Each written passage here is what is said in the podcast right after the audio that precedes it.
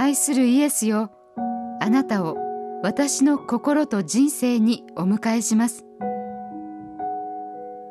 デイリーブレッドから今日の励ましのメッセージです。今日の聖書の御言葉。見よ私は戸の外に立って叩いている。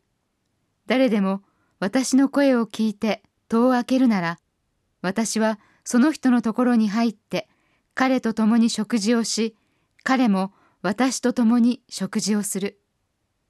ヨハネの黙示録3章20節。フレドリック・ブラウンの短編小説「ノック」は地球上で最後に残った男がただ一人部屋の中に座っていた。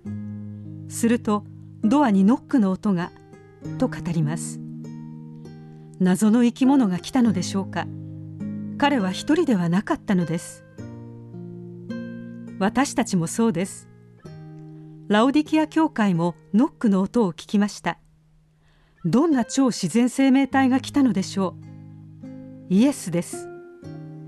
初めであり終わりであり生きているものでした。目は燃える炎。顔は強く照り輝く太陽のよう。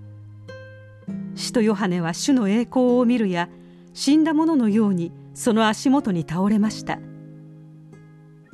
キリストを信じる信仰は神に対する畏怖の念に始まります。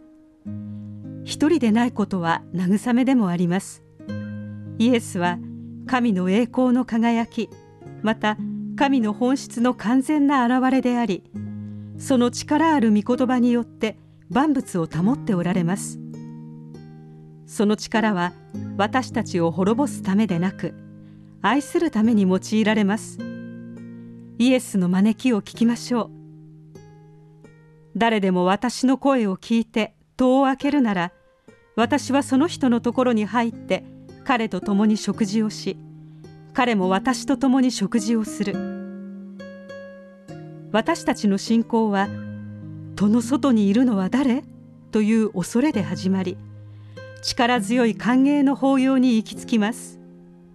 イエスはあなたが地上の最後の一人だったとしても必ず共にいると約束してくださいます。神に感謝しましょう。私たちは一人ではありません。今日の黙想のヒント。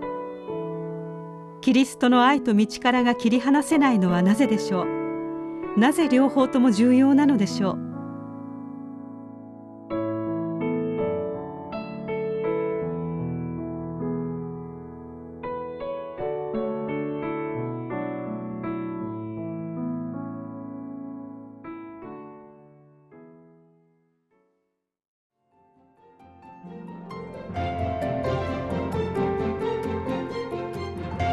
今日のお話いかがでしたか？